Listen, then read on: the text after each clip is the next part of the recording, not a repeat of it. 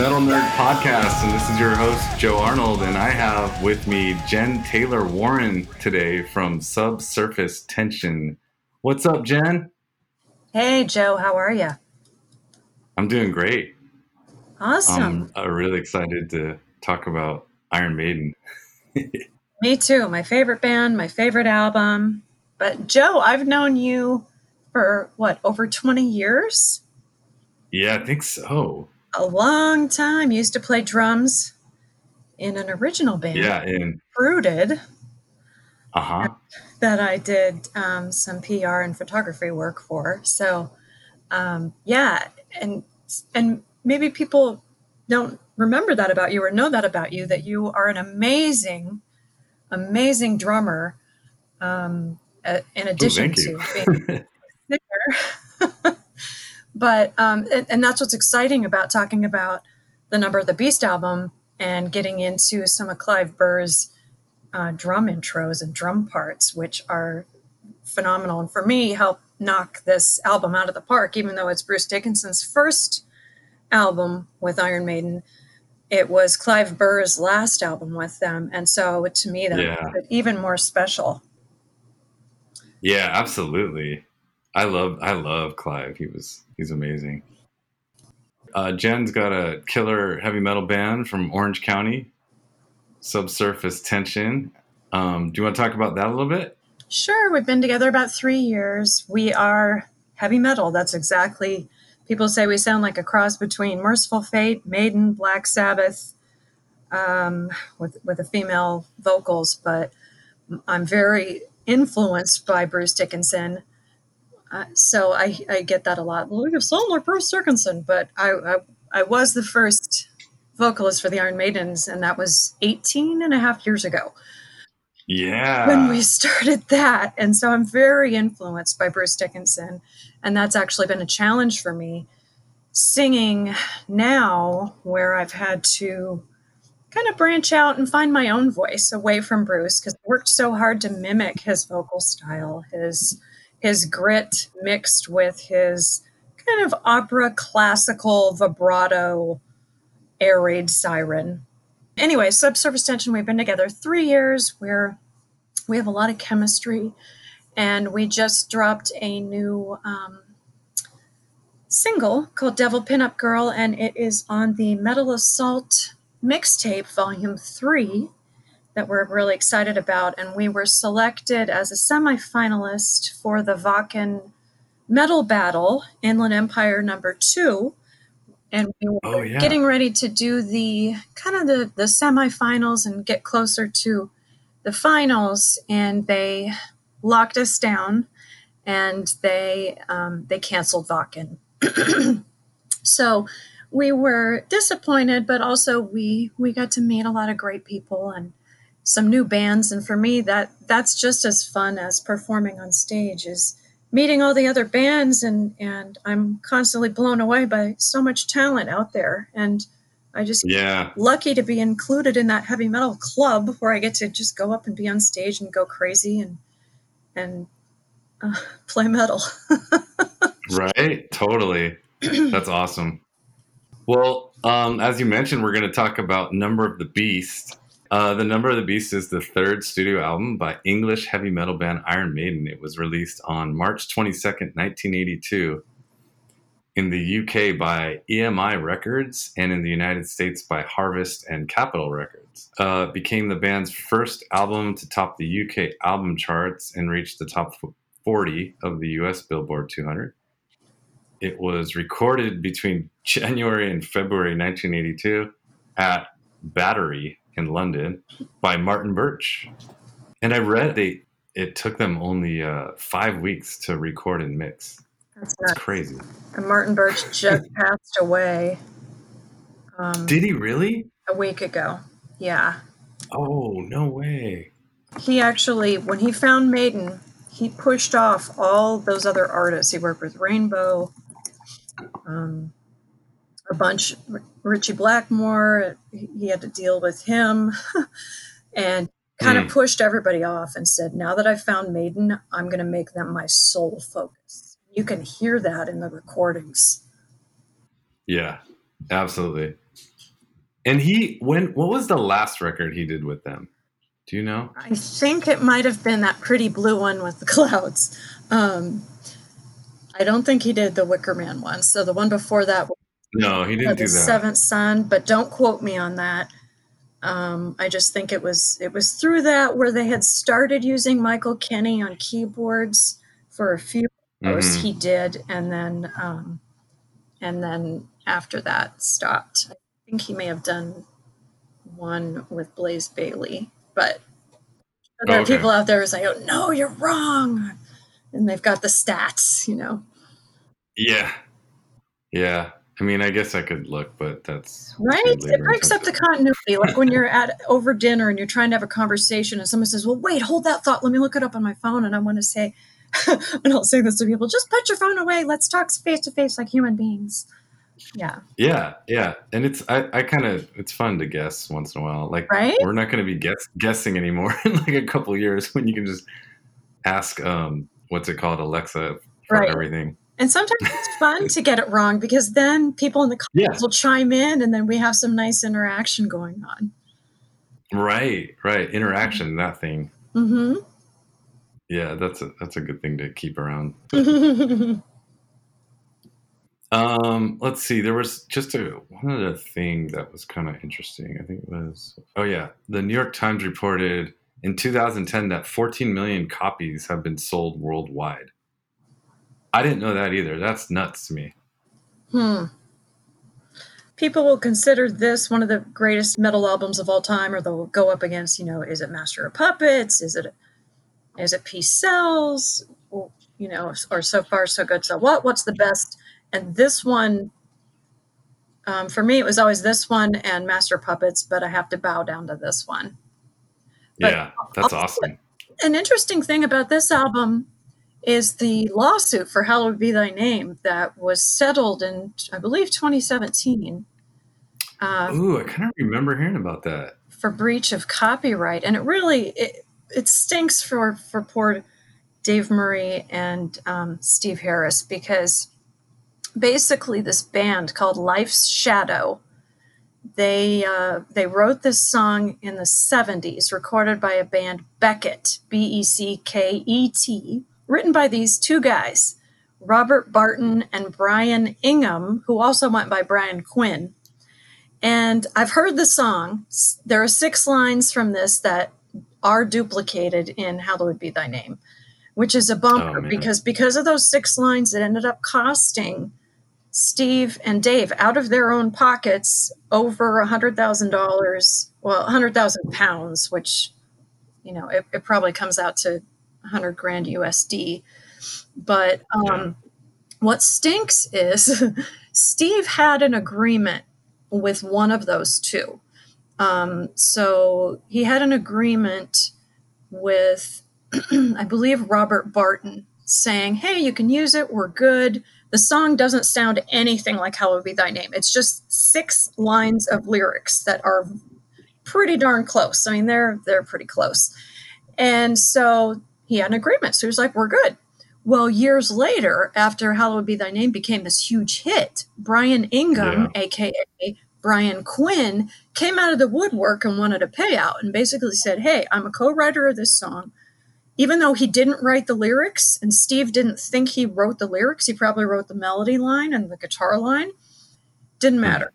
Um, by at least with US copyright law, let's say, Joe, you and I write a song together. Let's say I write the lyrics, you write the melody line for that vocal and or the guitar backing. We, we fill out that split sheet 50 50. Then, um, guess what? Years later, you own half of the lyrics and I own half of the melody line, even though you wrote the melody line and I wrote the lyrics. So, um, Hmm.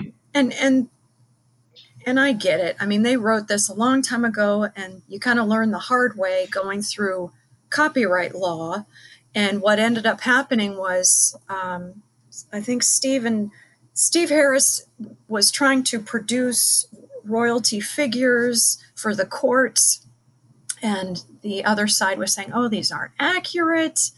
So it ended up costing over six figures just in legal fees. And so finally, mm. we just all agreed to settle out of court. But Dave and Steve ended up picking up both legal fees for the plaintiffs and themselves. And um, that just makes me sad. But I did go back and listen to it oh. today, and oh, damn, the words are right out of this other song. And it's like, oh, you could have just changed a few words here and there.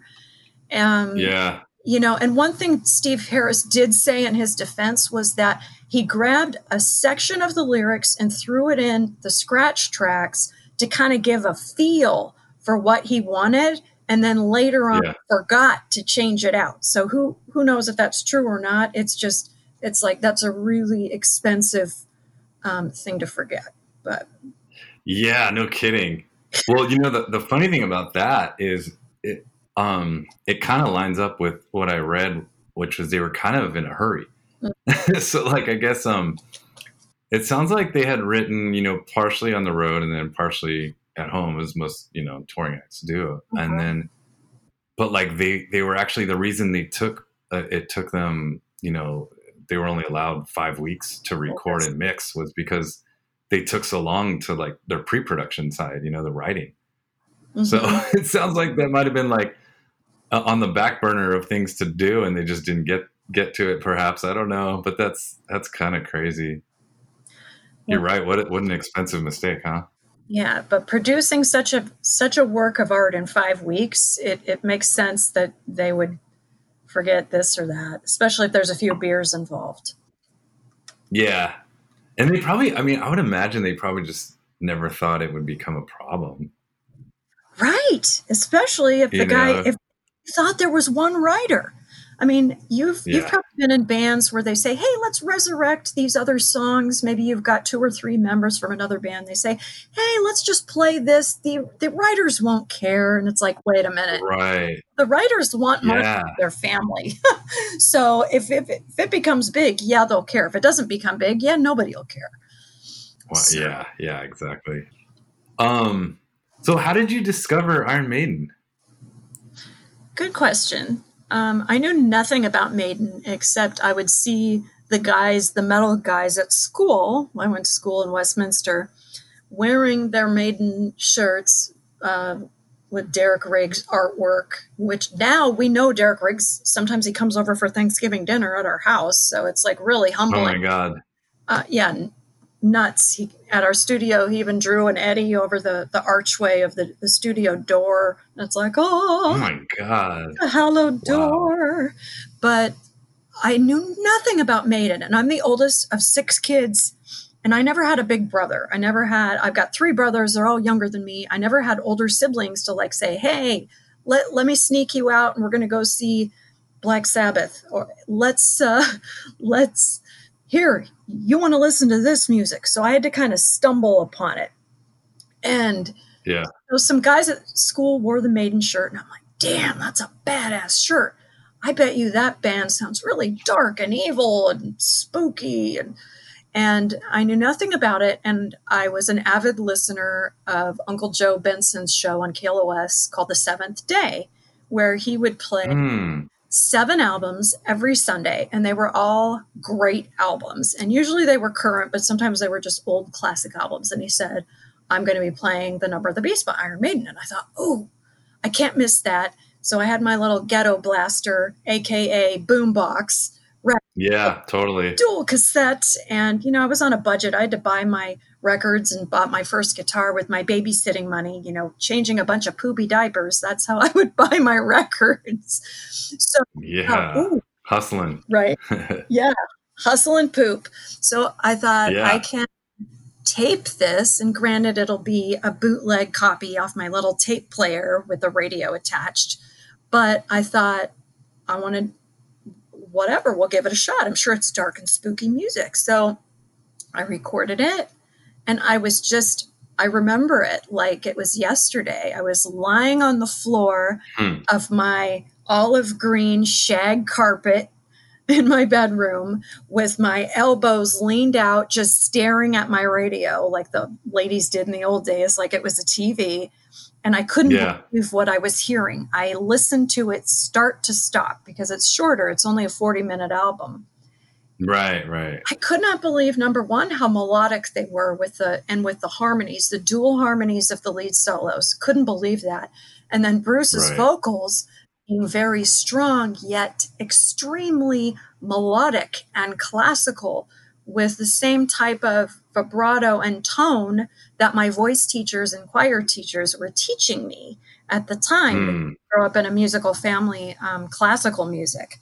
And I, I just couldn't believe my ears. This is the same band as those cool, scary, kick ass t shirts. This is phenomenal. And so once I had that album taped, I would listen to it over and over and over and over again. Um, so that's what introduced me to Iron Maiden. Wow. And what what were you like listening to at the time Mm. before that? So before that, I was I let's see, as a like a 10-year-old, I started listening to whatever was on the radio, but it kind of bored me. So it was like Blondie or the pop punk stuff and then the disco station that my little girlfriends listened to, I found very boring because they had the same eight, ten songs on the rotation. And so Yeah. when MTV hit, I was addicted to MTV, but I never really wanted to spend my babysitting money on a lot of the the new wave or r- new romantic music. I liked it. It was very melodic. It was very singable, but I didn't want to like I wouldn't fork over my money for that in the record store. But Hmm. when I started hearing rock like Ted Nugent or Foreigner, Joan Jett, Heart, Billy Squier, ACDC. I started getting some of that, the police. And then I got into more hair metal stuff like Def Leppard, Motley Crue. I thought that was really cool. And, you you know, I'm a teenager, and then you look at the, the hair metal, it's like, ooh, they're so cute, the cute boy kind of a thing. And then once I heard Judas Priest and Maiden, then that was done. Then it's like, okay, I've had my fill of hair metal. Not that there, there- there's anything wrong with it. There's some great melody, great melodic songwriting that has come out of hair metal, but it just, Absolutely. it just wasn't my thing anymore. Once I heard Maiden and Priest, I got into that. And then eventually, once I heard Metallica, Megadeth, Mercyful Fate, then that was my main focus and really getting into thrash. But it was that balance between That's awesome. power metal, aka progressive metal, which Maiden kind of fits into, with thrash metal. Right. that's why my my band that I am playing with right now is a perfect fit because we are a balance between power metal and thrash metal for kind of a fresh heavy metal pure genre rather than trying to fit into a mold of some of the newer newer metal stuff. Not that there's anything wrong with it because there's a lot of great other genres out there. This just is the most true for me. Yeah. Yeah. That's awesome. That's so cool. Um, can you tell me about a time you saw them live that sticks out?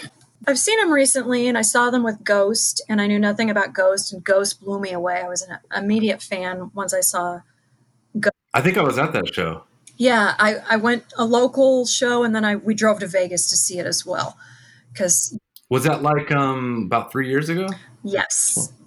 Okay. They played Yeah. on my birthday, and I drove out to Vegas, and the Maidens were playing at Count Vamped, and so they let me come on stage as the the Powerslave Eddie girl that I do sometimes with my big gold costume, and so that was a super Oh, fun yeah. birthday for me. Um, but Oh, that's so So- rad. the Maiden incident that really sticks out in my head, um, I kind of got manhandled by security because I didn't know any better. Oh. I kind of did a no no. I, I rushed the stage and, and I didn't Oh know how to do that. I was 16 years old. Here's this 112 pound, glasses wearing, skinny, dorky girl. And I had tickets in the eighth row. So I was so excited and I was running a little bit late. So it was Long Beach Arena. And I walk in, I'm, I park, get in the get in the arena, get my tickets cleared through the back, and just as I walk in the back of that rectangular arena, the lights go down. I don't even remember who opened for them. The lights go down, and Whoa. the intro was starting, and it was probably Number of the Beast, uh, Vincent Price intro, and I and I just got chills. So, so it's this tour. It's Number of the Beast tour. No, uh, no, I wasn't oh. allowed to go to. I was. my parents would shelter me and not let me out. I'd have to sneak out to go to uh, to concerts. But this particular oh, wow, one, I was 16, I had my own car. I had a job when I was 16, so I got the tickets and I I drove myself and I went. But um, no, this was the somewhere somewhere in time album. So this was caught. Okay. Was caught somewhere on tour. Uh, tour. Right. Okay. 1986. So That's I, awesome. I I go in the back and the lights are just coming down, and I think it was Vincent Price Number of the Beast intro was starting, and I just nice. said, "Ooh, I have eighth row tickets. I need to be in the eighth row." And in my mind, I have every right to rush the stage and run to the eighth row because I have my eighth row ticket in my hand. But I didn't understand. Right. You don't do that. You're a 16 year old girl. You're in the dark. They, they don't care if you're a little girl.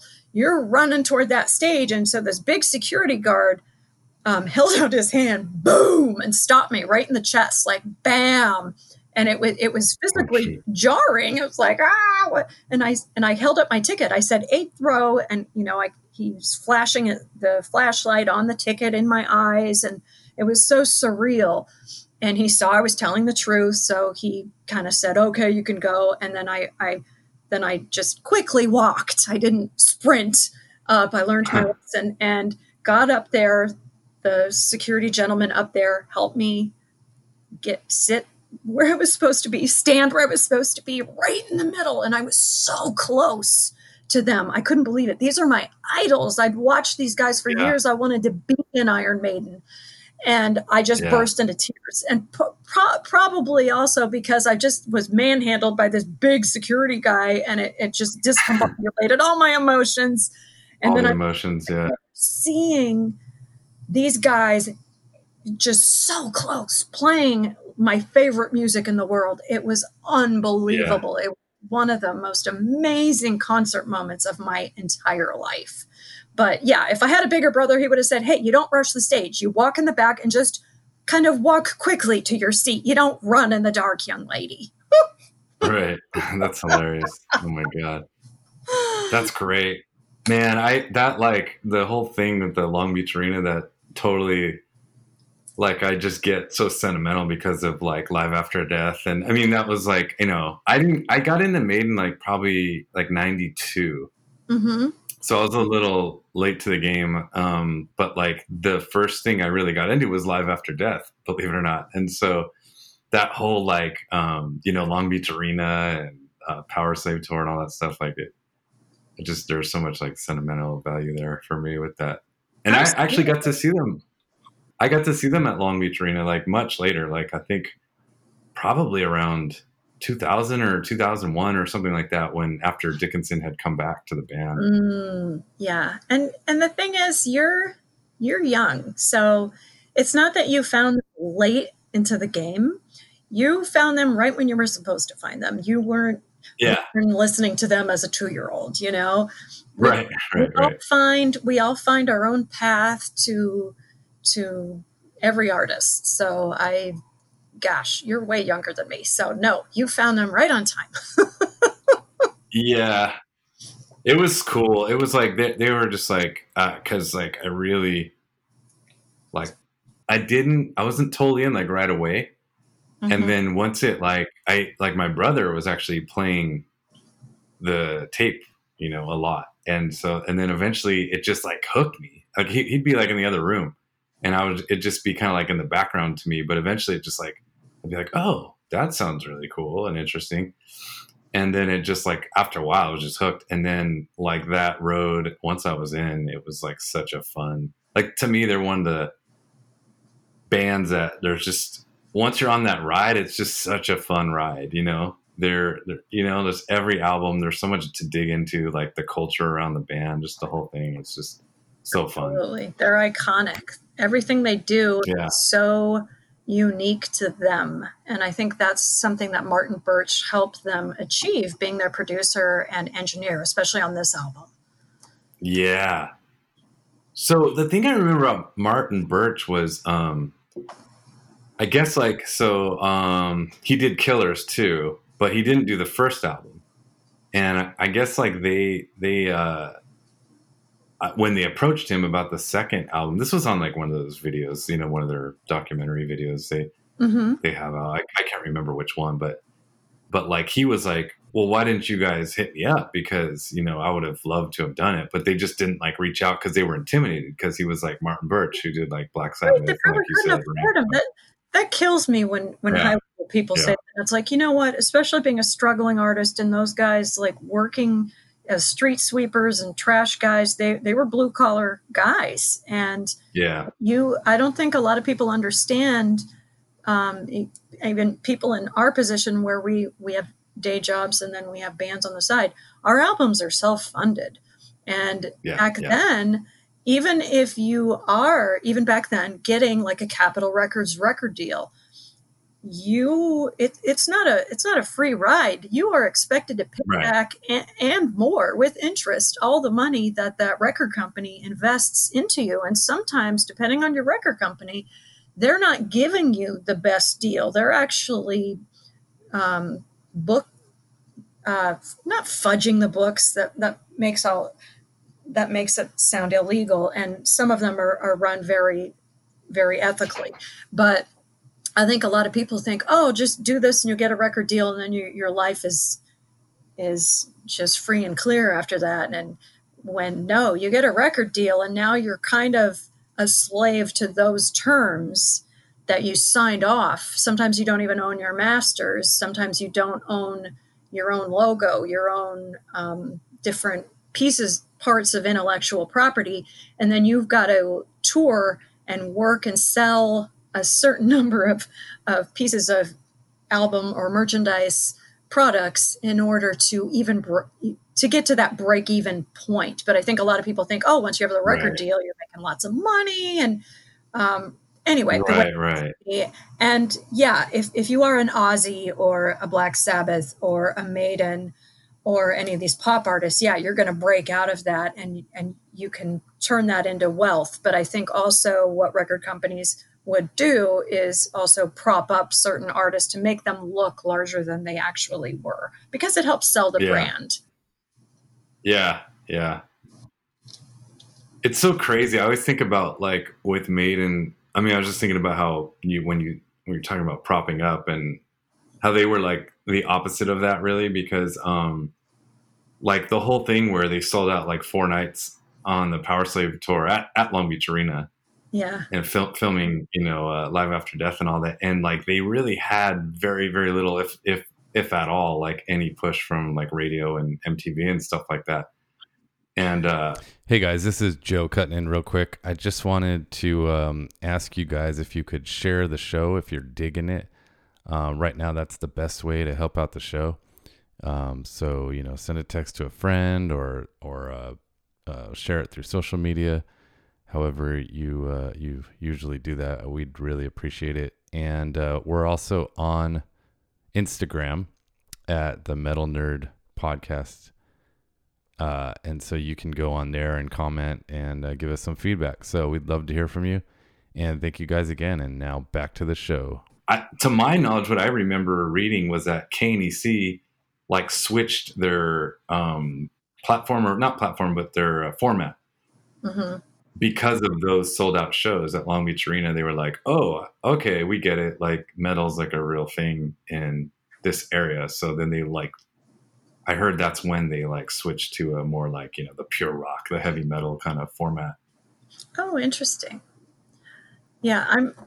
I, I used to listen to KNAC religiously growing up, but um, my boyfriend is a is a DJ for KNAC.com or was Right. still does writing and photography for them, so he knows all about the history of, of and different aspects of it. But yeah, I, I was a huge fan of KNAC growing up. It was part of my part of my teen years, definitely. Yeah, yeah, me too. Thank goodness for KNAC because we we had a few other rock channels hit or miss, but um, nothing like KNAC that just supported that metal scene. Yeah, yeah. What? So let's get into your highlights. So, what do you? uh yeah, I'm just kind of curious what your highlights from the album are. Sure. Um, what's what's really interesting, even growing up, during the the song "Number of the Beast," there there's a point in there where it sounds like there's pia- a piano chord being played at two points that's super super Hmm. super high, and when I was young, I heard this. And I could never let it go. It must Huh. be overtones from Steve Harris's bass because Oh, this is always top in the mix because Steve Harris is the boss of Iron Maiden. He is the vice president yeah, of Iron Maiden, and they needed a vice president. A lot of bands, I think, if they if they had a leader like Steve Harris, would have lasted longer or been stronger because you need right. one leader who's able to see the big picture and kind of not lay down the law like a dictator, but kind of say, hey guys, in order for us to be successful, we kind of have to get on the same page about a lot of these issues. But Right. But specifically, there's a so who's the president? Hmm? If he's the vice president, Eddie. who's the president? Eddie. Oh, Eddie's the president. Oh, okay. Fuck yeah. That's awesome. Eddie?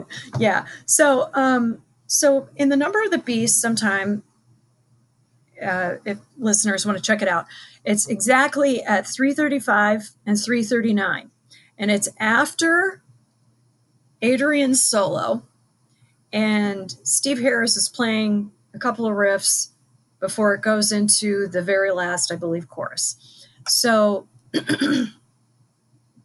um, I think it goes into the last verse. I think that's it. And it, it's this zany, crazy.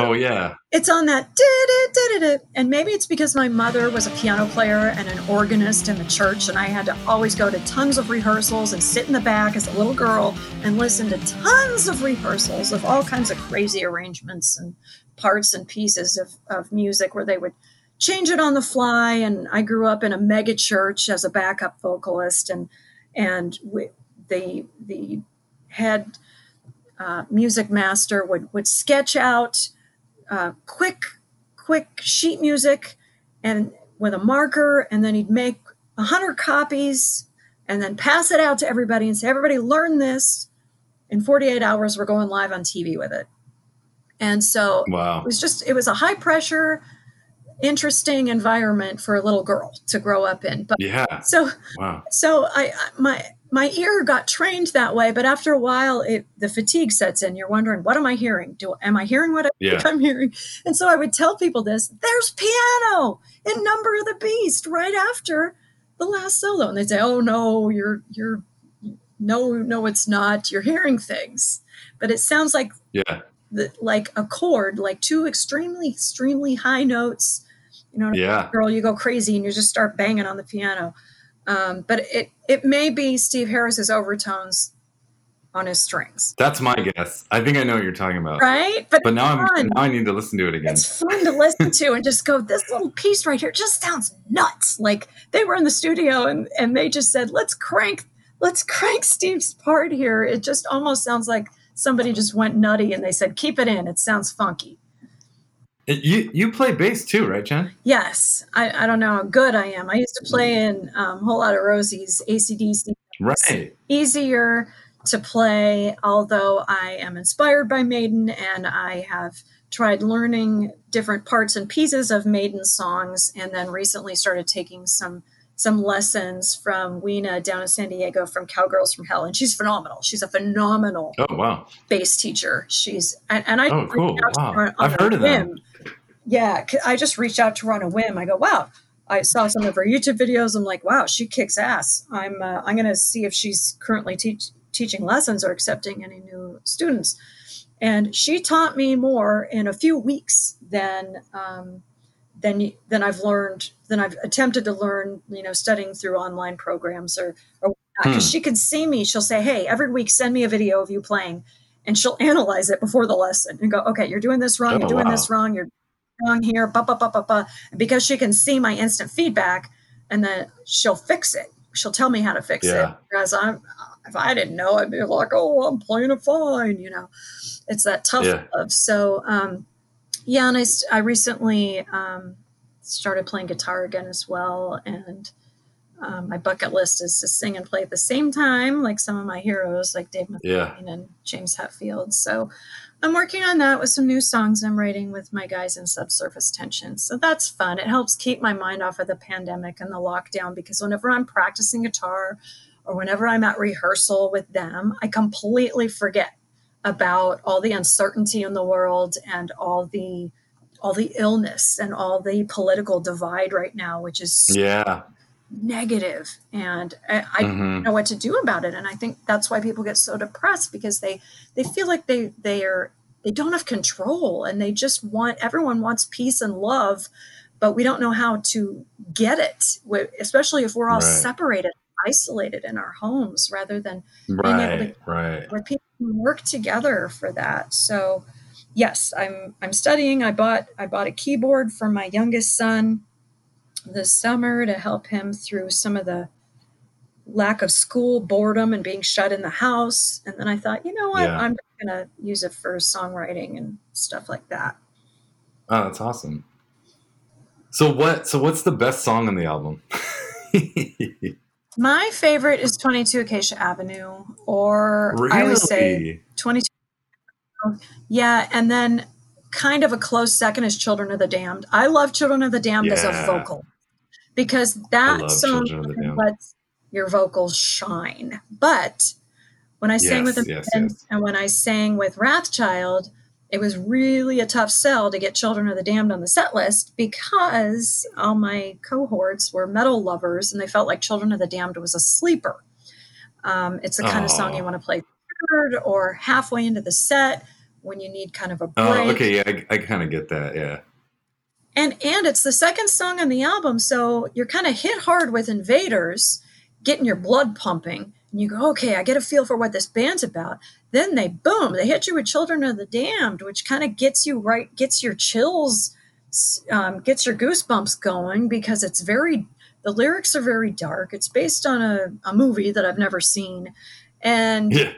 It's haunting. And you know talk about peeling the skin from your eyes and this and that. It's like i don't even know what he's talking about but it's haunting but there's a lot of power in it. And it just that the momentum of that song driving forward i just love it. I'd love to do a, a lockdown cover of that someday um, or any cover Oh, of it yeah. someday. Um, and then the prisoner is one of the most badass drum intro songs of all time. Totally. so Clive Burr has this deep sounding kick drum and these toms that Mhm. bellowing with power. And you listen to that and you're like, damn. I His hear, snare drum too. I love his snare drum sound too. It's great. yeah. And I'm sure that's what Martin Birch helped really dial in for them later on that they didn't have on their first album, especially with Yeah. A good drum sound. And you know, as being a drummer, if you don't have a good drum sound, you don't have that foundation for all the instruments on top. And but in order to get that good drum sound, you need to back, you need to have good financial backing so that you can get at least one mic for every drum, maybe two. I've seen engineers put Yeah. one mic on the inside and one mic on the outside, different types of mics. That way they have Right. um, diff- different options when they're mixing to really get that round full sound because sometimes people i've heard people do um, lockdown covers with just like one mic on the whole drum kit. And Right. and so much is lost for that. And they think oh it's just a lockdown cover. Who cares? You know? But it, for maiden it really a lot gets lost there. But you don't know that until you do it. Yeah. so um Yeah. Funny thing is, I actually, I, I kind of, I dig how the first album sounds, but I get that like there's clearly a jump once you get to Killers, you know, and they started working with Martin Birch. Um, Yeah. But it, but it's funny. Like I, there's like a total charm to me about how that first album sounds. I don't know. It's Oh, crazy. It's completely raw, and I love Paul Di'Anno. I love his vocals. I, I'm more of a Bruce girl. I sound like Bruce, but but Paul, oh my God, on that Killers album, he's so raw, and he's got the punk side. He's got the clarity, and what really helped me understand Paul Di'Anno was reading his autobiography um, many years ago, and, Mm. and I think I did a prize night with the Iron Maidens. I always like to give away prizes with them. I always try to make it fun. I always tried to make every show memorable in some way. Even if we had no maiden related prize, I would give out some Yeah. freaking pound cake or something, uh, which was nutty. But I, Oh would, wow. I just tried to make every show fun. But that book, Yeah, you're good at that. You always like like shows were like an event. I remember. right? That's Yeah, awesome. Yeah, yeah. But that book yeah. really gets into the psyche of Paul Di'Anno, and I highly recommend it to anyone who's a Maiden fan who has not read it. He, wow, you, I mean, his eyes are so hauntingly blue, and they talk about a story in that book how they went to go see a psychic, and the psychic took, she was like kind of reading the fortunes of the guys, took one look at Paul and said, Nope, not not gonna do it not gonna do it. She said "You've got demons in you and i can see it in your eyes and i'm, I'm not gonna read your fortune something like that it made for a very interesting story in the book but paul lived a, a hard life everything he did he did a thousand percent and and i can I can totally empathize with that. I understand that. I felt that way about certain aspects of my life as well. And he, you know, people people oh, they love to say, "Oh, well this singer's better than that or this drummer's better than that or with Maiden, with any band, but especially with Maiden. And I I never like to hear that with Maiden because it took every member to get that band to where they finally became and still are through Yeah. the path. So whether it's Dennis Stratton on guitar to help kick them off, Yeah. yeah, whether Yeah. we needed Paul Di'Anno to do his great work with Iron Maiden and Killers and to kind of fall off the rails and struggle with his alcoholism in order to get Bruce.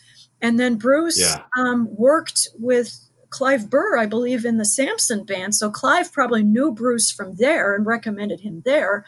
And then, you know, there there are different there are different reports about different things of why Clive left Maiden or why he was terminated. And some some say because he didn't get along day to day with Steve, who ran the band. That could be. That's Mm. usually a big Yeah. piece of it. Um, some of it could be he had health issues later in life with MS, um, battling with that. And it could be that he, even if he was not diagnosed early on, he may have had some symptoms of that, which does affect your nervous system and being able to control your ligaments and muscles and playing and playability, which can really be stressed going on tour. And Yeah. it could be triggered by many things. So it took every guy in Maiden to make Maiden what it is today. And that includes Michael Kenney on keyboards, who's like the unsung hero Oh yeah. hidden in the back. It takes the pressure off the guys in the front trying to play all the guitar parts. And who knows, maybe that could be a factor in having Yannick join the band. Um, so if, if they did bring in the guitar synth as an element in addition to Michael Kenney playing behind the curtain, sometimes yes and sometimes no. Um, I could speculate all Yeah. day, but I know my, bo- my boyfriend Jordan knows some of the um, Maiden Tech guys, and he he's pretty close with Michael Kenney too. So I'm sure he he would dive in and say blah blah blah. Like he's he's interviewed Nicko McBrain a few times and at NAMM. Oh, that's amazing. um, he even got Nicko to do a shout out to me on my birthday on the tape, which was so so sweet, you know. Oh my god, that's amazing. So I love Nicko. He he seems like what a character! I mean there, there's actually a lot of them that would be fun to hang out with, but he Yeah. he might be like the most fun. He's extremely animated, extremely animated. And the absolute sweetest was Adrian and Dave. They're both Huh. exactly, exactly the way they are on stage. Very gentlemanly, professional, not not professional in a in a, in a stuffy way. Just Yeah.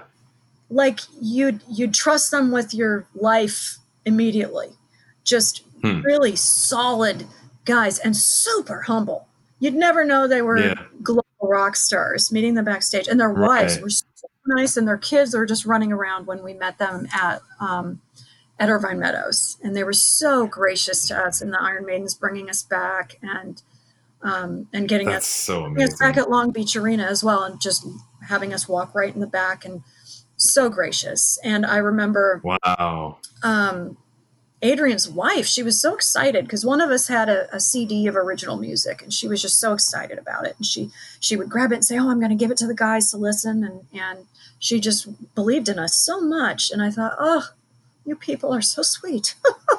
Wow. What do you remember what year that was?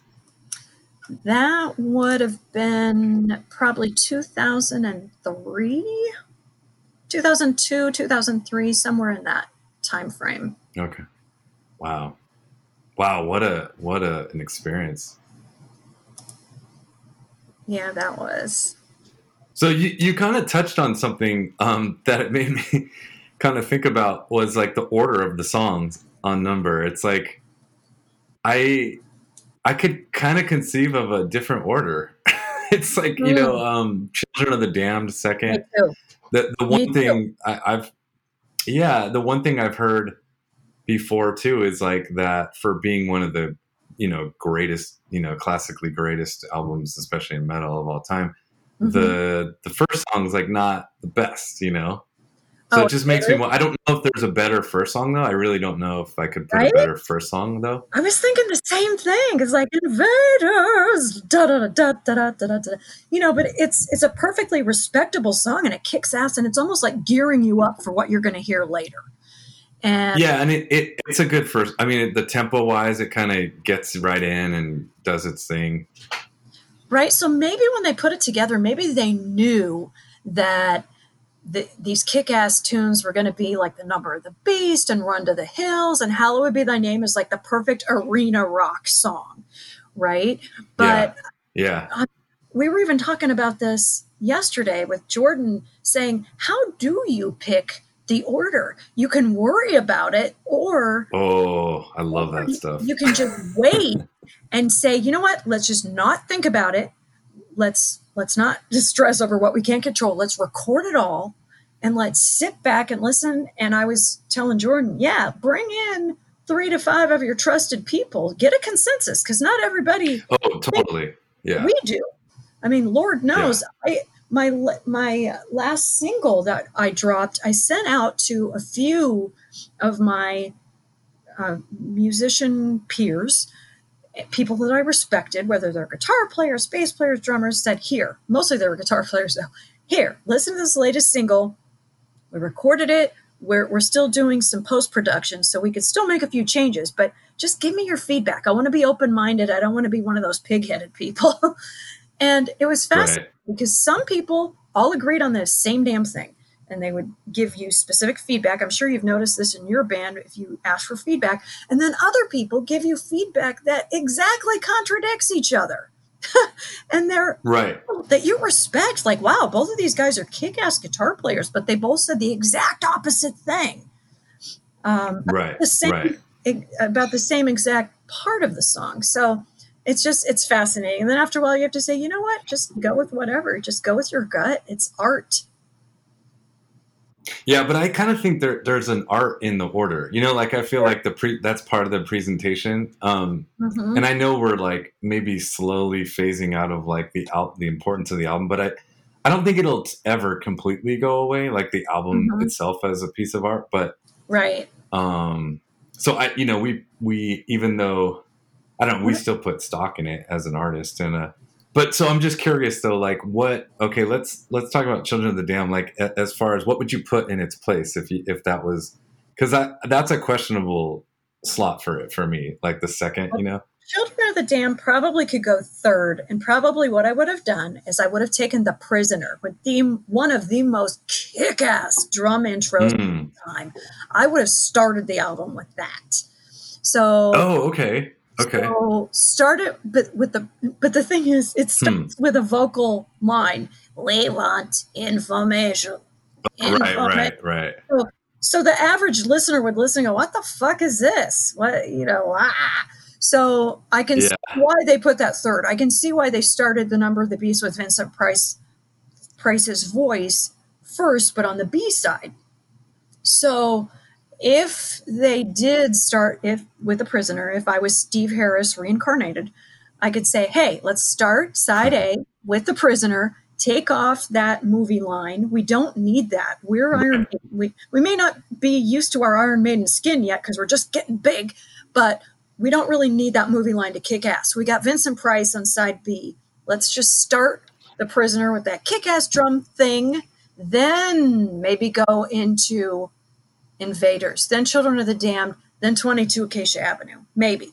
Then Okay. flip it over.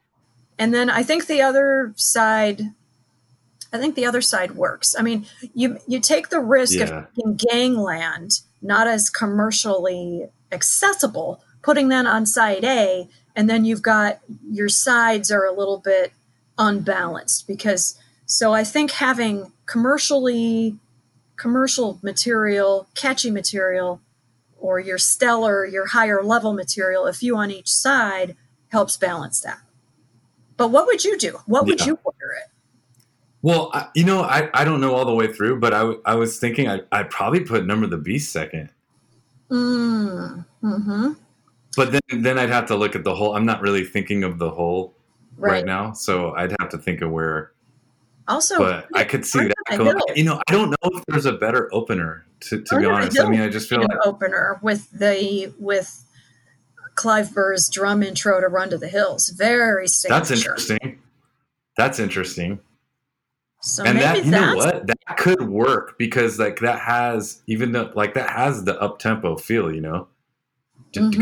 you know the gallop and the, the whole oh, it's that horrendous. could work It's horrendously fast. actually i like that i actually really like that so signature like you said Have you ever covered number of the, uh, or have you ever covered uh, "Run to the Hills" on drums, um like jamming uh, around no playing? no? I, I i think a, a band when i was a kid we did and uh, it's really difficult i mean he's just playing It's what is it really 30 second difficult. notes or the whole Yeah. time you know So we we that to Metal Jam. I think the first year we did Metal Jam, which is a Metal Jam for Autism charity thing we do Yeah. here. It's at the yeah Lamp in Long Beach. And the first one was like, I don't know, 17, 16 years ago. And we had we had Run to the Hills on the thing. And I remember Drum Slut, a friend of ours from plays in many, many, many tribute bands. i remember him He yeah said, well, let's do Run to the Hills. It's it's really easy. It's a walk in the park. I could play it with my hands behind my back. And I said, no, it's difficult. It's a it's a windbreaker. It it'll knock the wind out of you. And he's in great shape. And he said, nah, it's easy. Um, put it on the list, sign me up. And I said, well, I don't know. I said, I it's tough for me to sing. It's tough for singers to sing. It's tough for drummers to play because it, it sounds like a sing along. It sounds like a fun song, but when you play it, you're like, holy hell. So played Yeah, it. And then after Metal Jam, either Metal Jam one or two, he, he came up to me and he said, Jen, you're right. It was it it's love. That tempo. Woo, That- that'll knock you out. That's no joke. That thing's no Oh, joke. sure. I mean, you're literally playing. I, I don't know if it's 16th or, or 30 seconds, but the whole song. Yeah. And it's a and like you said, it's a good tempo, and especially live. You know, drummers are always gonna speed it up a little bit. So you know, once the uh, adrenaline kicks in and all that. So I don't know. I mean, it's not. It's doable, but it's it's. I'm sorry. How did you deal with that as a drummer? So, w- would you play with a click to stay on? Because I've known a few drummers that get real excited, and they they push the tempo to the point where the guitarists are struggling to play their parts cleanly. Totally, and that's that's always that's always the problem. Really, you know, is just it like it's it's a total natural thing that happens. Mhm. I'm sorry. Mm. Sorry, I was drinking water. I think you played with a click with Uprooted, right? And that's difficult because then you've got different input Yeah. put into your ears and whether you're you're live guys, but then the click is just kind of to keep you on track, but it's not exact. Right. So yeah, with uprooted exactly, I played to a click um, the whole time, pretty much. I mean, I think maybe in the very beginning, I, I we didn't, be, um, but then when once we started using samples and things Mhm. like that, then uh, we played to a click. So um, yeah, I mean, it's it's tough to like. I mean, but it's I think it's a great skill for drummers, especially Oh, yeah. because in the stu- the studio you want to be able to play to a, a click to record. I mean, not not everybody Right.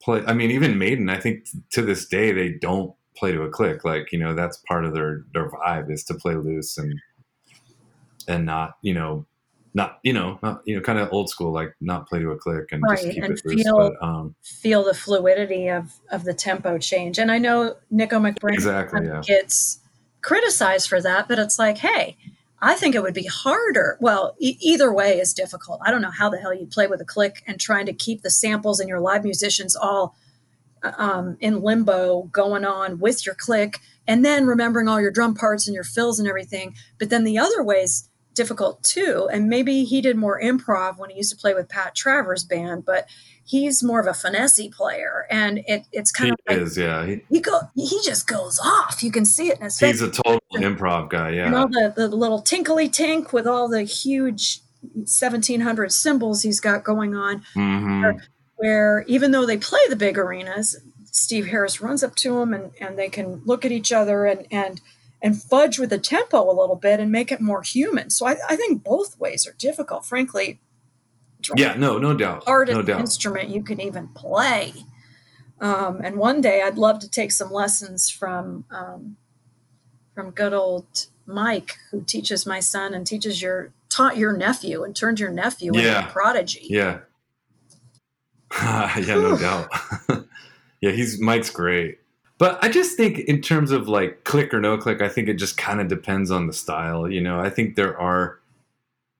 I don't know. I, I think there's a time we've I've recorded. Um, I mean, not I, but like our band has recorded to a click for a long time, and it just um, it for one thing. I mean, it it just takes some guesswork out, but it also like I guess that's really the whole thing. It just it kind of makes things a little simpler and just um and then in terms of tempos, you don't have to worry about it. And you know, fortunately for us, our drummer's like really good playing with a click, you know, in the studio. Jimmy's awesome. So yeah, thank you. Yeah, he yeah, we're, we're lucky. That guy can play But um yeah. Yeah, he's pretty good. Um so okay, so what about best vocal performance or moment on this album? Ooh. Um, what I like about Bruce is his he's a huge role model for me from flipping back and forth from air raid siren melodic to grit. And that's probably one of right. the biggest things I've learned from him. And I use that a lot in my vocal style with subsurface tension. And Yeah. I enjoy the grit. Not everybody does. I've had people tell me you use too much grit. And then I've had people tell me, don't sing so melodic. You're true, being true to yourself is singing with grit. So I just have to try to make everybody happy with that. But but it's not all about me. It's about Bruce. Let me get back to Bruce. So, first of all, Run to the Hills, even though it's a radio friendly song, it's very difficult to sing and it requires a Mm. lot of breath control.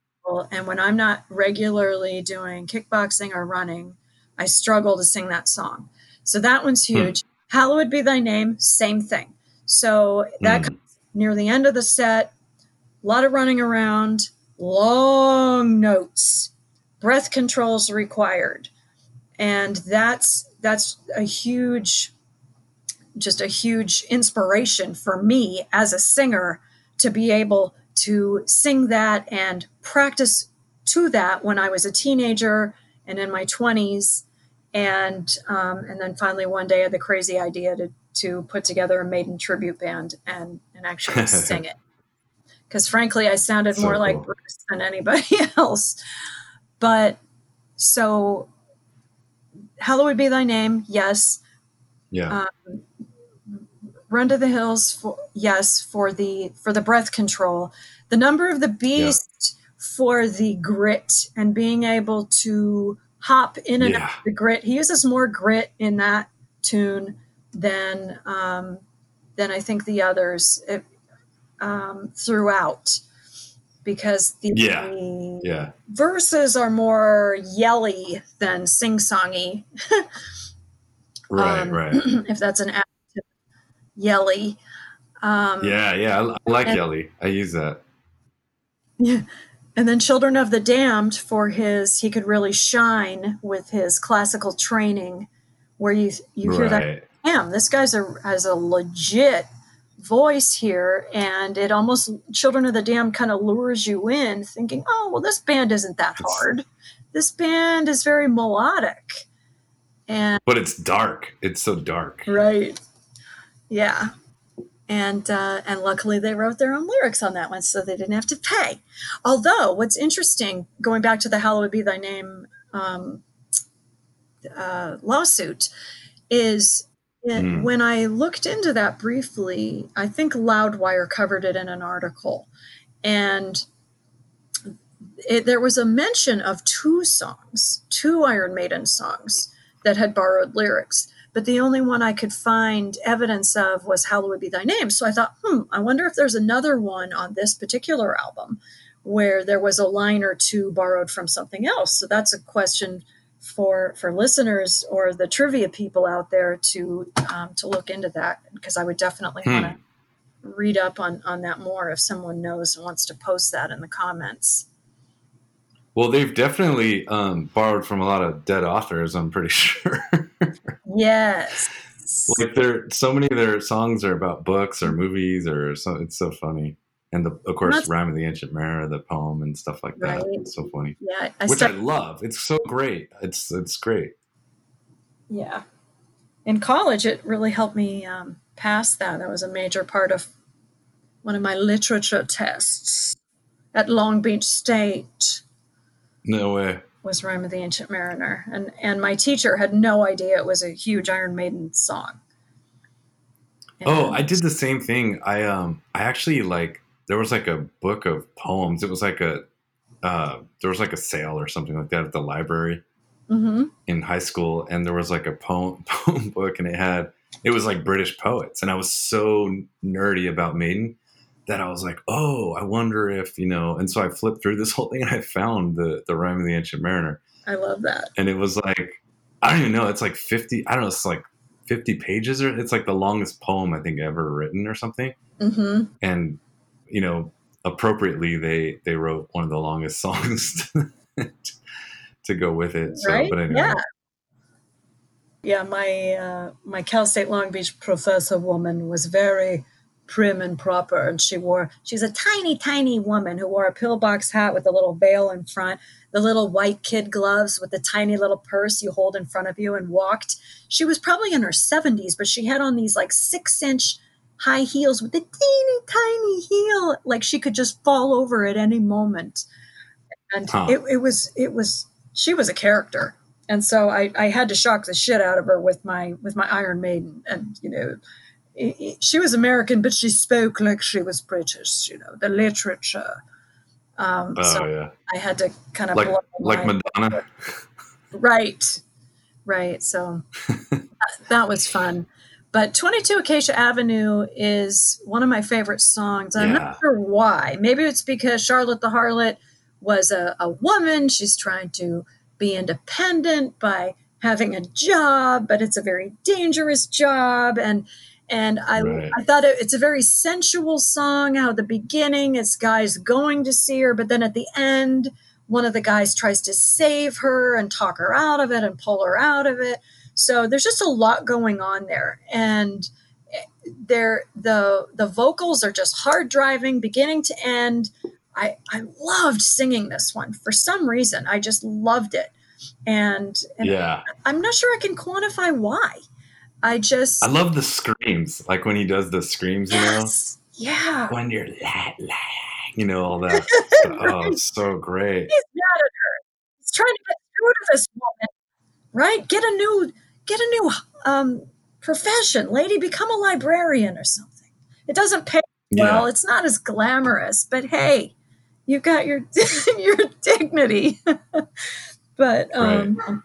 Not, not that I'm saying prostitution is bad. I think some people think it should be legalized, and a woman has the right to do whatever she wants. Absolutely. But it was just the cool, maybe the dichotomy of of having having both sides in the song. Yeah. Yeah it's fascinating the subject matter because these guys are British. They wrote mm-hmm. a lot songs not only about novels and fiction, but also about real wars, like the Trooper with the Crimean right. War.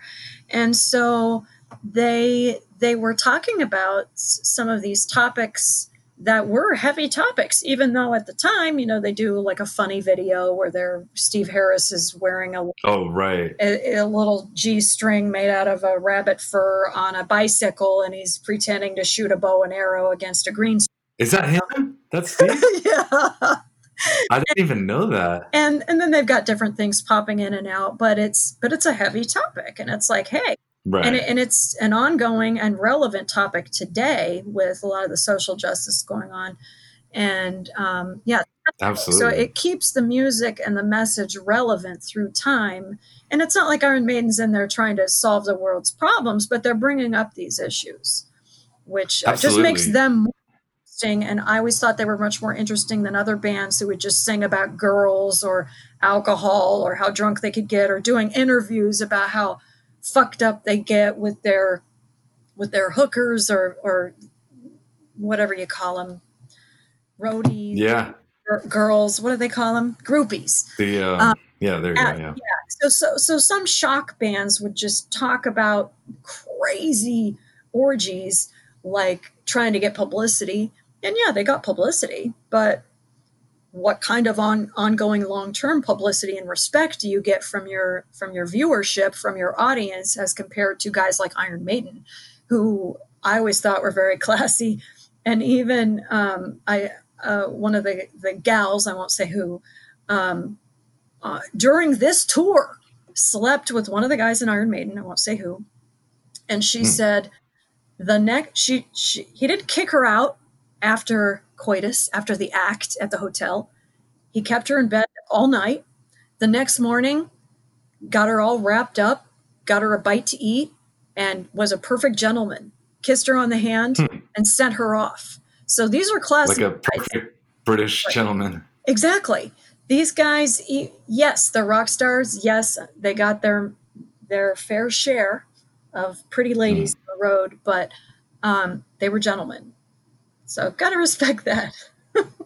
Yeah. Well, and it, you know, it's interesting too. You know, back to Run to the Hills, what you were saying about the fact that the video was so goofy because I kind of kind of forgot about that. And like a lot of their videos did have humor in it, and it was like such an interesting balance because you're right, they're taking on like pretty serious, heavy topics, but then mm-hmm. they would be ri- like some of the, a lot of their videos were pretty silly. And Yeah. it, and then you know so they always like had that really nice balance of um, again, that's sort of like part of the culture that I just fell in love with. It was just like such a fun. I don't know. It was just like there was something for everyone, and and Yeah. yeah.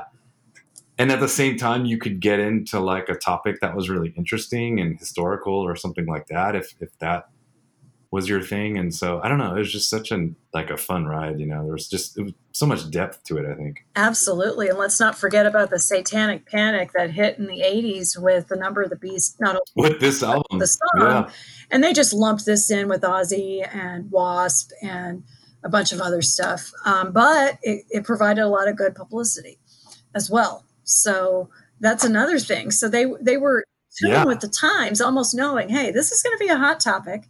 Let's call it the number of the beast. Let's put the devil on it. Let's have Eddie with the puppet strings handling the devil, and then the devil is handling on the puppet strings this little man that's way down below by the flames. And right. um, and people just ate it up, especially the right wing Christians at the time. Yeah. Classic. Little did they know that Eddie was pulling the strings on them too, indirectly. Right. Eddie's in charge. That's why I said Eddie's the president. Eddie's in charge. Hey, you're right. you're right. But yeah, but okay, so talk about that really quick. Like, um, I mean, was that not a non-issue out out here? You know, since we were in like Southern California, or, Oh, the or was satanic that a thing? Yeah, just the panic around you It- know the it- the music and censorship and all that kind of stuff. It was big. I remember, th- and it wasn't just metal bands. They were getting uh, Pat Benatar for "Hell Is for Children," and I think it was Hmm. one of the the wives of one of the politicians that became her pet project. And later on, I know that they slapped that label on it, Satanic Panic. And sometimes Hmm. the media will do that, or the people above the media that pull the puppet strings like to slap Mhm. names on things so that the the general population understands it and they it helps them Smart control marketing. control the narrative. It's brilliant marketing. And they used Right. the satanic panic at the time for the McMartin preschool um, fiasco, which was a huge media frenzy um, about the McMartin preschool. And I won't get into depth depth with that, but there was that incident, and there were also one or two murders of children, and they tried to blame it on heavy metal people, and they tried to say Hmm.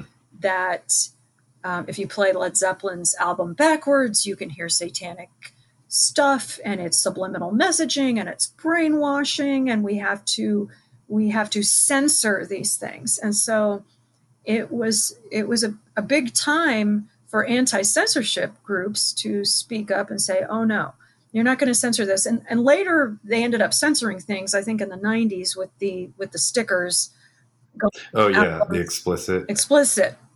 But back then, Yeah. I think they were trying to ban them. And so Ozzy Mm. um, and Dee Snider actually went into a, a courtroom, and he was he was phenomenal. You got to check this out on YouTube if you guys have Yeah, heard or I think I've seen like a bit of it. it's classic. He comes in wearing pants that are way too tight, and he's very well endowed. So you really notice that the poor blue-haired women in the courtroom were watching Dee Snider walk in in a very tight shirt, very tight pants, and he sits down with his huge curly blonde hair. Pulls out of his pocket a piece of paper folded up into a tiny thing, kind of like the way we did our, our algebra homework back in the day. Pulls yeah, it I out, remember. I remember that. and he, he totally threw them off because they're probably all thinking, who's this guy? Who's this guy from Right. New York or New Jersey? He talks just like all my uncles from Jersey, but I think he's from New York. And he read the most amazing piece about censorship and about Right. what these artists, these metal musicians are not and what they are. And you gotta you gotta see it on YouTube. It was classic. He put them all in their Yeah. place and they didn't know how to respond. They just thought, oh here who's this idiot coming in here? And Right. uh, Right. it was wonderful. It kind of reminded me of Frank Zappa back in the day, um, standing I up, was just thinking about that. right? Just yeah. a voice of reason cutting through all the the bullshit because the media you know the media can get just whacked out depending on who's paying the bills with them and that's the scary right. part that we all have to just keep our thinking caps on and keep an open mind and follow the money and not just believe everything we see or hear anywhere regardless of whether or not it's on mainstream media or youtube because there's a lot of bullshit all over the place. And it's being able to think Yeah. for ourselves, and we don't need to know the answers. We don't need to know it all.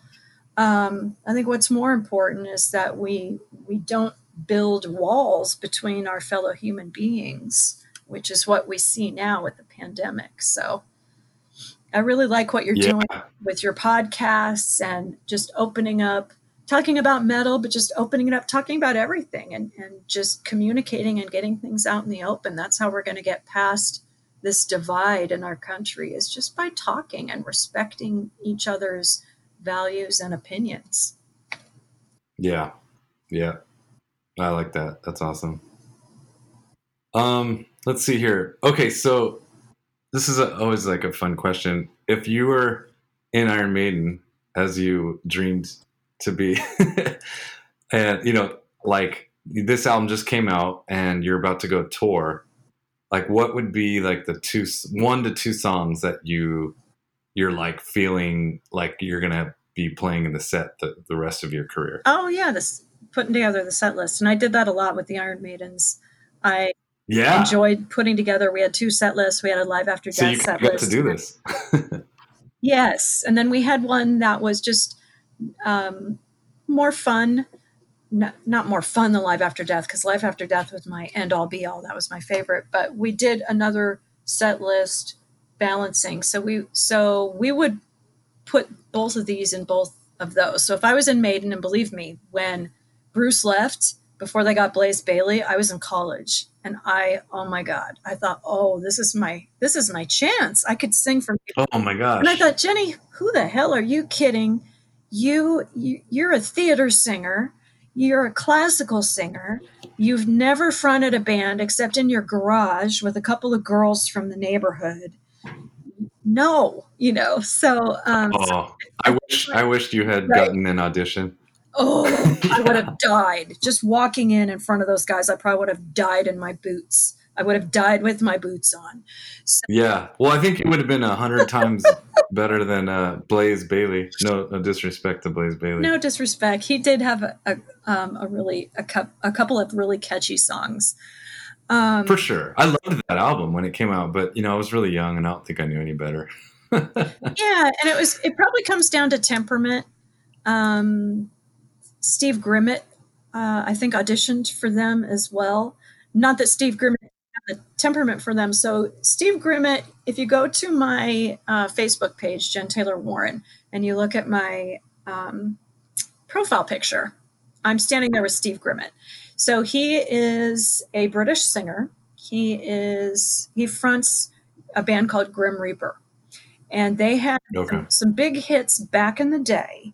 Um, bef- before you, you're younger than me. So they had a they have a song called "See You in Hell" that my, both of my la- last bands have covered um, quite a bit. So um, one, somebody sent a link to one of my covers and, and, tagged him in it, and he responded, and I about died, and my little sister died because oh, wow. we both watching that song on MTV back in the day. My little sister's like, "Oh my god!" So he said, "When I come to the states and do a tour, I want to jam with you," and I thought, "Perfect." I thought he meant we'll bring him up on stage when, if we have play a gig, we'll schedule a gig. But no, he scheduled a thing and played the Whisky, and he said, "Come on out. You're going to sing "See You in Hell" with me for the the last song, the encore." And I thought, "Are you kidding me?" That was so. That oh was God. just a great, great, great moment. But later on, I didn't know this at the time when I sang with him at the Whisky, but he said, "Yeah, I auditioned for Maiden, and um, and he I don't think he had a debrief follow up meeting with them to find out what the deal was and why they went with Blaze Bayley. But um, but I agreed with Steve in that his voice is is very similar to Bruce. Um, much more. Mm, okay. Blaze has a different quality, and he's a great singer in his right. But he he has a different quality. But sometimes it comes it doesn't come down to that. Sometimes it comes down to to personalities. Um, Steve Harris runs Maiden, and it was probably right. Steve's call. Yeah. And it may it may just be who who enmeshed better at that particular time with those particular people. One of my best vocal instructors always told me, you know, give me give me somebody with a with a can-do attitude, even if their their the genre doesn't fit, or I forget how she said it. And I I just always remembered that. And I thought, you know, I've seen other other people, and I've I've always wondered, like um, like Mikkey Dee stopped touring with King Diamond, and Mikkey Dee mm. helped give King Diamond that spe- specific sound with all the I love all the tinkly tink and all the offbeat and the syncopated rhythms. And he ended up playing with Motorhead, which right, I remember that. I saw him with people, them. Um, like someone we both know and love, said, "I don't understand why he did that. Um, the music's very different. The music isn't at that same difficulty level." And I thought, hmm. well, you know, from what I hear, I've never met Lemmy before he passed, but from what I hear, he was an amazing musician and an amazing person. And it may just come down to saying, hey, I want to live in LA and I want to jam with Lemmy because every day jamming with Lemmy is pure joy.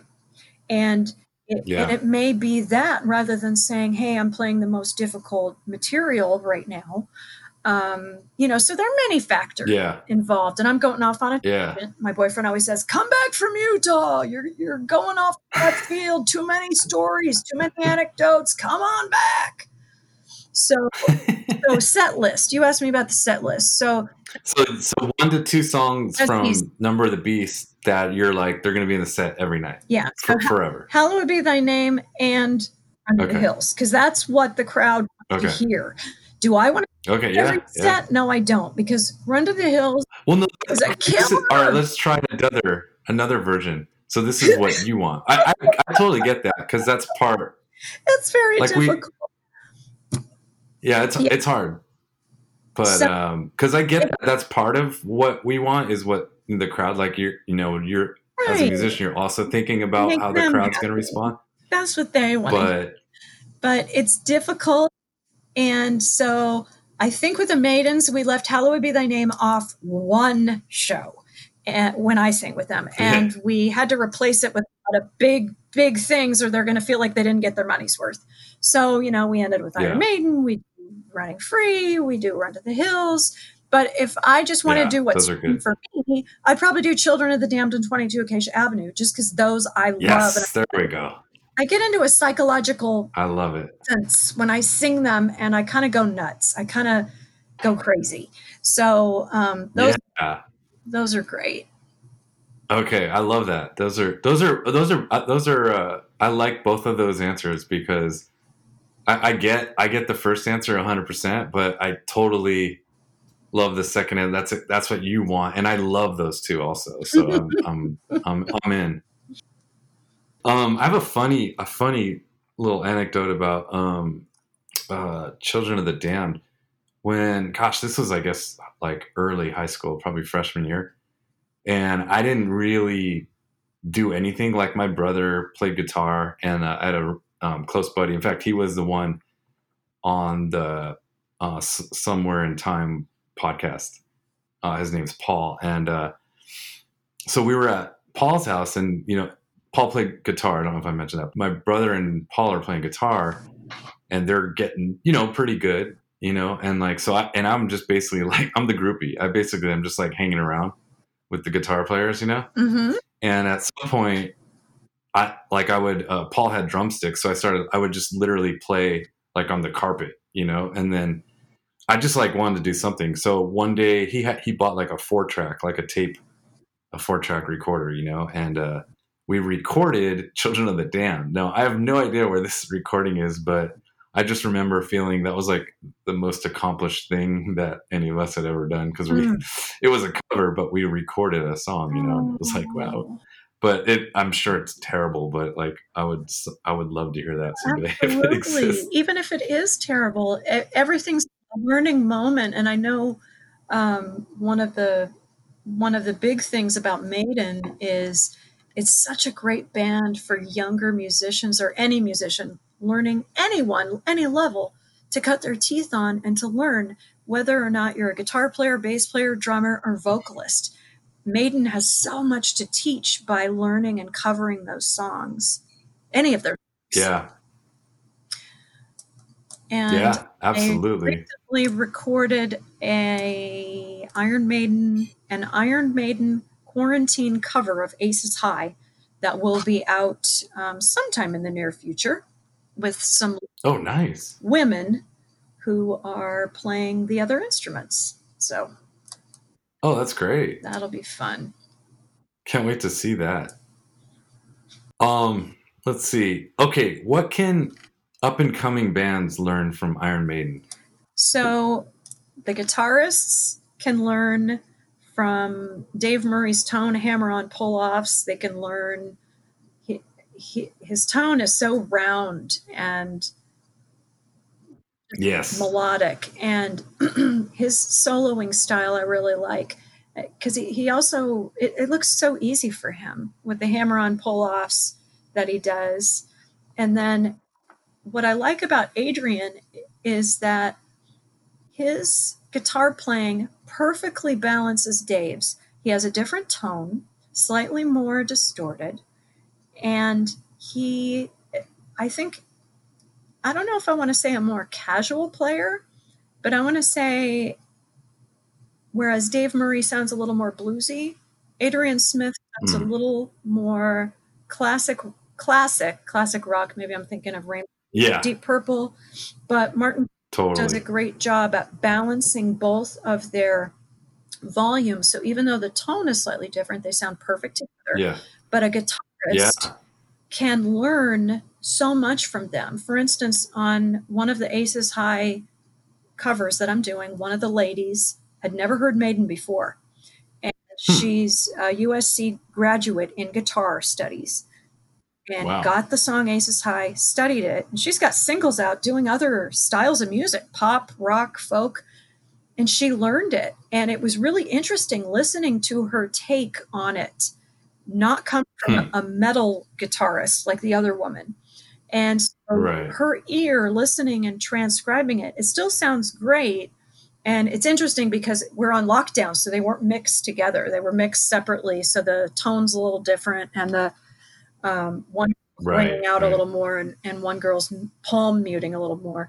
But it was fascinating to kind of look through her eyes at how she saw what Dave played and played it. So I think any musician, vocalist, anyone can learn from all those guys, whether it's um, Nicko McBrain, um, Clive Burr, they're both phenomenal. They're both different. Yeah. I don't think one is better than the other. And I don't like reading about when people say, oh, this one's better and here's why. No, this one's better than here's why. Well, you're a moron if you think that, you know. Um, and the same thing about the, the vocals. The vocals are different. Um, and and they're they're different animals, basically all part of this puzzle. Yeah. So vocalists, metal vocalists, definitely need to study Bruce Dickinson, in my opinion, um, to to just to learn how to how to do the vibrato. So if they need it, they know how to do it. Learn how to do the grit so that they can use it here and there sparingly, or maybe sing the whole time with grit, um, like the like the metal church guy or the Fastway guy, who are just grit the whole time. Um, Steve Harris right. doesn't play like anyone.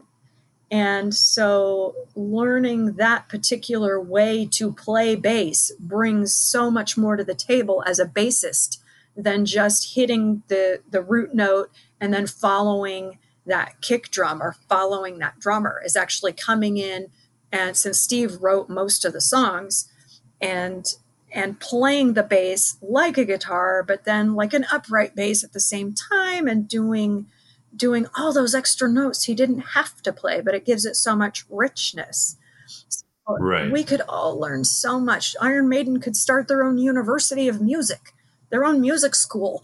Um, yeah. I think the Iron Maidens could start their own summer camp for girls. Come on out and learn to play Maiden. Yeah, there you go. I would I would have signed up when I was first learning guitar. Absolutely. That's awesome. Uh, I think if I could add anything, I would just, it's kind of um, towards what you said earlier about um, Steve Harris being the vice president. and uh, I think like that guy just had the whole vision in his head, you know, from day one. And you're also correct because you made the point that it was all the members, even past and present, that forged their sound, which is totally true. I don't, I don't know if they honestly, I don't know if they ever become who they are without Paul Di'Anno and like his punk rock roots, you know, because that really pushed those first like right two, and I would argue even third record because they still had a little bit of that, you know, that was who they were at that, you know, at that point after the first two albums, they they had a little bit of that edge. Right, and they needed so Paul to bridge that gap to get to Bruce. Yeah. Very necessary. And the Killers album is phenomenal. I spent one summer listening oh, to that album. It so great. Yeah. But but I just think like um but Steve in terms of like so really I guess I'm kind of um going back and forth because you know I, it is all the guys but I think you were right when saying that you know Steve being like that one guy who's like it's almost like like a point guard in basketball where you have the coach but you need that mm. you need the coach on the floor you know the coach on the basketball court and for Steve was like he was the the manager in the band, and you kind of need that guy who has the vision. Because mm-hmm. like honestly, like he's the manager of the band. I mean, I know they have Rob Smollett or whatever his name is, and he had and he's great, and I'm sure he added a lot uh, from his experience and his expertise. But but really, like Steve had the whole vision, and, and it's so different because it was not the the typical kind of radio pop uh, path. You know, they went like a total different direction, and it completely worked. And they're probably bigger than you know ninety five percent of bands that went the like pop you know radio route you know and they're still going. It's just it's a kind of an unbelievable story to me. Right. And it was not radio friendly and they that's the unique thing about iron maiden being able to create what they did tour the world and have so much synergy together and with their music. Yeah. To yeah.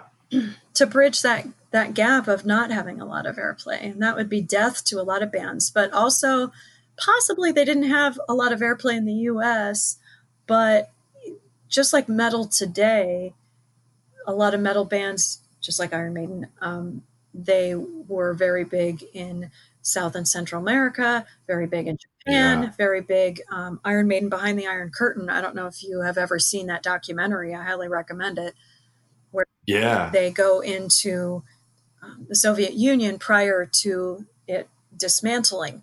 And right. It, it, right. it's fascinating. They interview people who are hanging out outside the arenas, the concert halls. Right. They want they want nothing else but to get in and see Iron Maiden because they're rabid fans. But one ticket costs like what they would make in a month, their month or two months salary, because right. communism and um, the disparity between the the whole economic system before it crashed.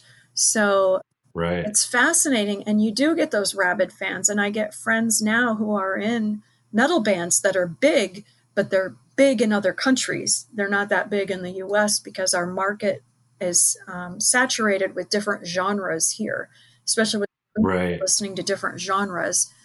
Um, that not so much in those other countries. So it's fascinating how maybe they were um, a household name in some of these other countries, but just not here. Um, yeah, kind of interesting.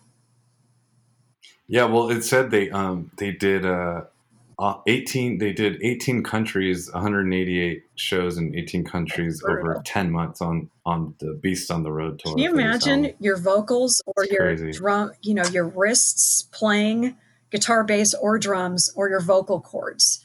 For sure for sure. Well thank you so much jen. Um is is there anything else you want to impart on on the world about the number of the beast? Well, I liked Vincent Price on it, even though even though he didn't get a, his name on the on the album. Um, I think his his fee was too high, so he just recorded it on the down low, and they just gave him some cash under the table. if if you're younger and you're not aware of who Vincent Price is, he is was he he can't be alive anymore. I'm not a huge horror buff, so I don't know, but um, so the horror buffs can correct me in the in the comments. But he was a huge black and white horror actor back in the day, and I used to have him on like my spooky Halloween albums that I would get out every year at Halloween. And so, and he's a British actor, and I think they they went to him to ask if he would speak this intro to the number. Mm, okay, and right. I think he said Yeah. He said no, like his fee was twenty five thousand pounds or something like that, um, British pounds, and somehow he did it, but he's not listed on the album as far as I could tell. Um, Huh. but it's it's classic. It's that, Yeah. Oh, yeah. that's the intro to Number of the Beast, and it's so um, unmistakably Vincent Price, who has to be one of the scariest voices in old black and white film. Um, and, and it just makes the album even that much more special. Yeah. You know, since you brought up, I I I gotta uh, put out in the universe how amazing that scream is in, in the intro there and Number of the Beast. You know the ba ba ba ba. Yeah. You know that thing is just. Have you seen the? um I think it's it was the VH1 like classic albums. Mhm. So there's a um, there was a program on VH1 called Classic Albums, and it's basically like I don't know about a 45 minute show, and they Mhm. kind of interview like the band and the producer, and they even go back into the studios where they made these classic albums. And um, this album was one of the ones they did on that show. Oh no, And so I don't think I've seen that. Oh, you got to see it. So it's I, I, I would go on YouTube because I'm Mhm. pretty sure I've seen it on there. And uh, they so there's a part in that where Martin Birch is in the studio and he's playing just the dry like raw like you know he's he's soloing out um you know performances from the album and he solos out that scream with like totally dry Mhm. and no effect on it and everything and it's just amazing just to listen to that Yep. i mean it's amazing i don't know that Yeah. scream to me is is some the thing of legend Yeah, it's amazing, period. But when they take off the reverb, delay, and any compression, and you're like, "There's Bruce, there's Bruce Yeah. in all his glory," you're like, "Holy hell, he's a metal god!" Yeah. And I have heard Bruce. absolutely With- that with- solidified him as Oh my that god! Like um, hearing just his vocal tracks bare. I've heard some of those, and it's like, "Holy damn! I can't believe I used to try to tribute to this guy. He's a god." You know, just unbelievable because that was before that was on tape that was before we have pro tools where you can drag and drop and fix this little piece. You're pitchy here. Okay let's fix it. Um, right. Lord Absolutely. they've got to do the whole thing at once and maybe string a couple pieces of tape together and it's a huge hassle. So yeah those guys are gods as far as i'm concerned. Yeah, and I I can't remember if it was that part or the part before it. If it was the scream or the, uh, but like it was or the intro part that he sings right before. But but like Martin had him had Bruce doing it like over and over again, like to the point where like I think Bruce was like throwing shit around the room because he was getting pissed off because he couldn't understand, like he couldn't hear the difference in the takes, you know yeah and Martin's like, no, no, it's- it's just, it's, it's, you're not there. Like, it's not, this is not like he knew, like he had that ear, he knew what he wanted, and he just kept pushing Mhm. For it. And then the funny thing about it was Bruce was like, even after Martin got it, he still didn't, he still didn't understand what, what was in the take that he wanted that wasn't in the other ones. hopefully he recorded that one last so his voice wasn't thrashed for the next day Right. Uh, but but he was, that was young Bruce. He probably had, and they you know, all that. and they may or may not have had all the equipment back then because they had more money later um, for like a talkback mic or a listen back um, system so that you could hear it and he could and that way the engineer could say okay did you hear the way you did this here? Now just amplify that or i need you to emote more on this particular part here. And that's difficult when you don't have that equipment back then without all the the niceties frankly joe that you and i have when we record vocals now where we can do it cheaply and then with with gear we it, it becomes a lot lazier frankly. Well, but even now, I feel like I feel like what what I'm guessing happened because it does happen to me a lot is you just get fatigue, like your ears, you get fatigued, Oh, and you start you do start not hearing different subtle differences because your ears are just fatigued, right. And so like you just need to go like take a break for a half hour, get out of the room or whatever because you do it's it starts becoming like this vortex of weirdness, you know, af- when you're in there too long and you got the headphones on or whatever, you know, and it's just especially you just get that fatigue. metal with mad Yeah. fatigue i don't know how randy blythe does it from lamb of god he said that recording albums for him is his least favorite part of anything regarding lamb of god because it's just 8 10 12 hours of constant um, he he is one of the few Yeah. who can go back and forth between vocal fry and um, and false chord screaming and then he Mhm. jumps between them effortlessly, almost to the point where it's hard to pinpoint exactly when and where he does, um, because he's, he's a master at it. And and for him, it's that expulsion of air. I try singing that way, and I want to pass out after 15 seconds. Um, no Right. wonder he's so thin. He's, he's probably a marathoner, you know.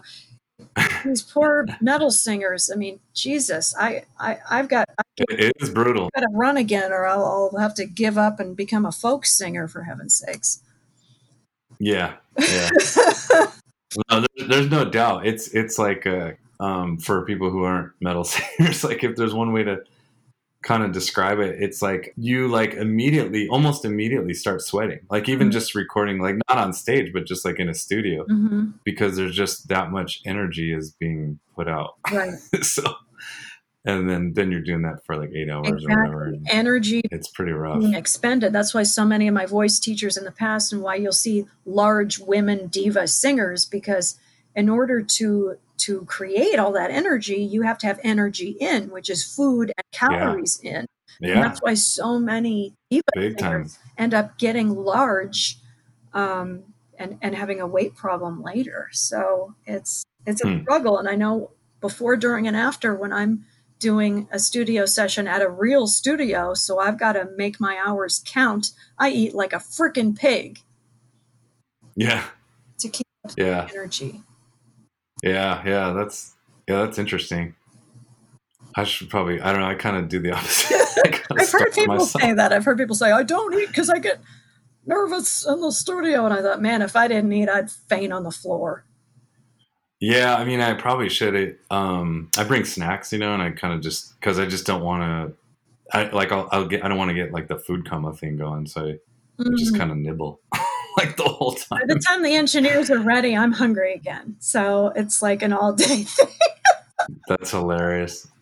Oh, this is good. That's great. Oh. Well, do you want to tell everyone where they can um, sure. find your music or find you or Absolutely. on the, the internet? Absolutely. So it's it's Jen Taylor Warren on Facebook. I'm old school, so I'm on Facebook primarily. I also have um, Instagram, Jen Taylor Warren. And then for Subsurface Tension, my band, we are on Instagram and Facebook as Subsurface Tension, and our website is subsurfacetension.com and our YouTube channel is Subsurface Tension. And we just dropped our first single under the name Subsurface Tension because we used to be Surface Tension, had to change it. That single is called Devil Pinup Girl. And it is also available on Metal Assault Records. The compilation tape it's called the Mixtape Volume 3. And we are we're really excited and stoked to be on that compilation album with all local SoCal artists on there, and there's some great stuff on there. Uh, Marishi Ten's on there. That's female fronted, female singer guitar player. Um, I think her name's also Jen, and she used to front Cockpit back in the day when I was just getting the Iron Maiden started, and she's phenomenal. Hmm. She's amazing. Um, and there's also there's great other great stuff on great tracks on there as well. I just she's the only person that I I had already known um, who's on there. And Andrew Bansal from Metal Assault, he's just super supportive of local metal. I can't thank him enough for everything he does. He has a, a that's awesome job, just constantly pushing metal and new original metal, all genres. Um, so I'm really grateful for that. So yeah, subsurface tension. And I would love it if anyone listening just go to YouTube, listen to Devil Pinup Girl, and just leave some comments. I would love to hear your feedback. It just posted recently, so we we have very few comments, and and I'm very interested because I think people were a little bit surprised, pleasantly surprised, thank God, um, at it because it, it's just it's it is what it is. So I'm I'm just interested in feedback because I've been locked up with the lockdown for so long, and we're writing new songs, and it's just so nice to hear from people, metal people, yeah. about what they like, even if it's critique and criticism. I, my door is always open because that's the only way to improve. And I'm always asking people for critique. Joe, you know, after a show, I'll say, Joe, what can we? What's one thing we could do better? What's three things we could do better? yeah, yeah. like I don't know. Yeah, you have asked me that. That's funny. So is it on Spotify? Not yet. It doesn't drop on Spotify. Okay, because I think I looked on Spotify. September 15th on all platforms, but right now it's okay. on exclusive for one month with Metal Assault. So right now it's just downloadable on Metal Assault through metalassault.bandcamp.com. Or you can go to gotcha. YouTube, our YouTube channel at Subsurface Tension, and you could just watch it there. We have two versions. We have a lyric video and we have an in studio kind of a lockdown video we did shooting at six feet apart from each other um, in our little lockout studio. It's kind of a cheapy, fun DIY music video we did. That's rad. Well, thank you so much, Jen. This was so fun. Thank you so much for having me. I appreciate it.